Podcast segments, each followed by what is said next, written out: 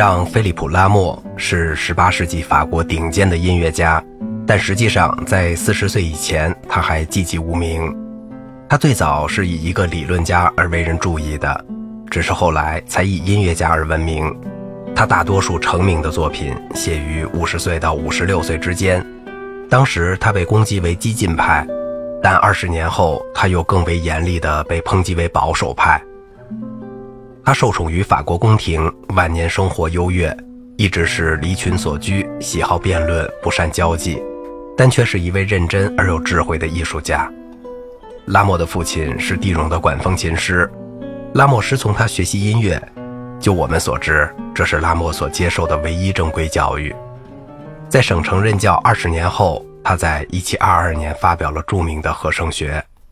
1723年他前往巴黎，那里也是这个国家的文化之都，只有在那里，一个作曲家才能获得真正的成功和声誉，而且作曲家成名的捷径的确是获得真正名声的唯一途径，就是创作歌剧。拉莫的前景是暗淡的，他没有钱，没有有势力的朋友，也没有作为一个好侍臣的性格。更坏的是，他最先是以理论家而出名的，而人们一般不会相信一个如此有学问的讲授音程、音阶与和声的人，一位学者，一位哲学家，能够写作他们需要聆听的音乐。拉莫意识到这个不利之处，就想来克服它。他在1727年写的信中强调说，他研究了大自然，学会了用合适的音乐语言再造它的色彩和细微差别。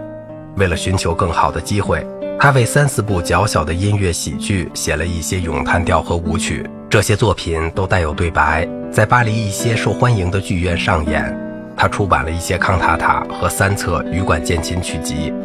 此时他作为教师和管风琴家的声誉开始吸引学生。最后拉莫时来运转，在1731年时受到法国主要音乐保护人拉普普尼利埃的保护。拉普普尼利埃出身法国历史悠久的名门望族，继承了巨额的财产，又用投机行为而使其增值。他在巴黎拥有几处宅邸，在郊区也有一些房屋。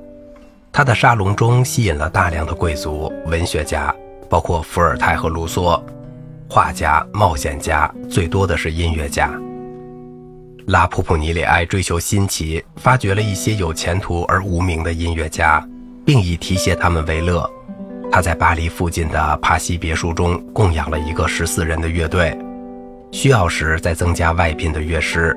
每周的日程是星期六的一次音乐会，星期日早晨在私人小教堂举行的有音乐演奏的弥撒，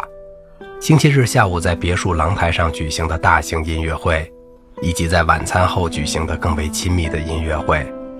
除此之外，每周的其余时间里还有2次以上的音乐会。精选出来的听众在别墅中聆听许多歌剧和大多数交响音乐会，而这些作品是以前未向公众演出的。1731至1753年，拉莫是拉普普尼利埃的管风琴师、指挥和常驻作曲家。他必须创作或准备音乐作品，不仅是为音乐会和教堂，而且为舞会、戏剧、节日、晚宴、芭蕾舞和各种特殊场合。他教授拉普普尼利埃的妻子玛丽·特丽莎·德哈耶弹奏羽管键琴，他成为他最热爱的倾慕者。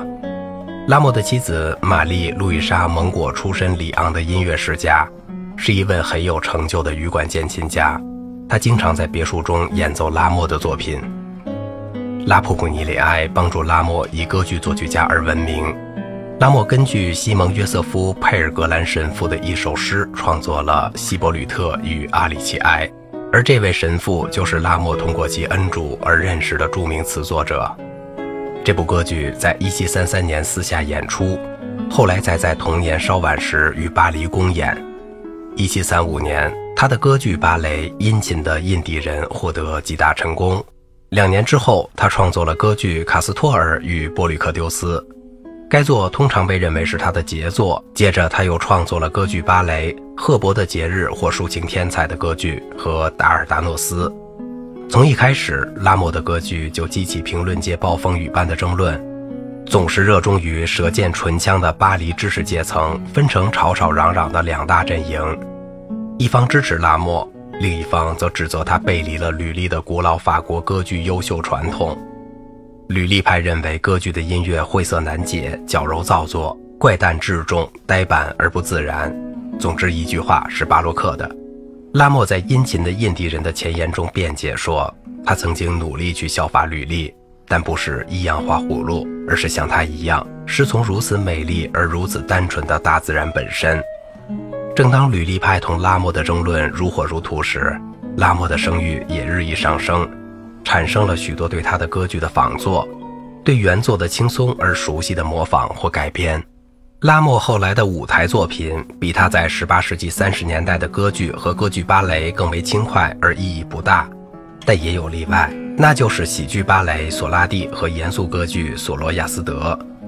这是拉莫最重要的晚期作品。18世纪50年代，拉莫并非由于自己的过错而卷入了另一场评论界的争论，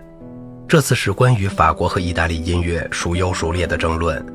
这场著名的争论被称为喜歌剧之争，现在只需注意一下这一个事实就够了。拉莫是当时在世的最著名的法国作曲家，因而被一方抬举为法国音乐的魁斗，成为这一派的偶像。而这一派在20年前却曾严厉地批评过他不像吕利那样写作。著名的让雅克·卢梭领导了意大利的支持者们，参加的还有狄德罗百科全书撰写音乐条目的一些哲学家。拉莫晚年忙于写作争论性的文章和更多的理论著作。他于1764年在巴黎去世，他一直争论到最后，在临终的床上，他感到还有力气来谴责为他主持临终圣礼的神父吟唱拙劣。好了，今天的节目就到这里了，我是赵静荣，感谢您的耐心陪伴。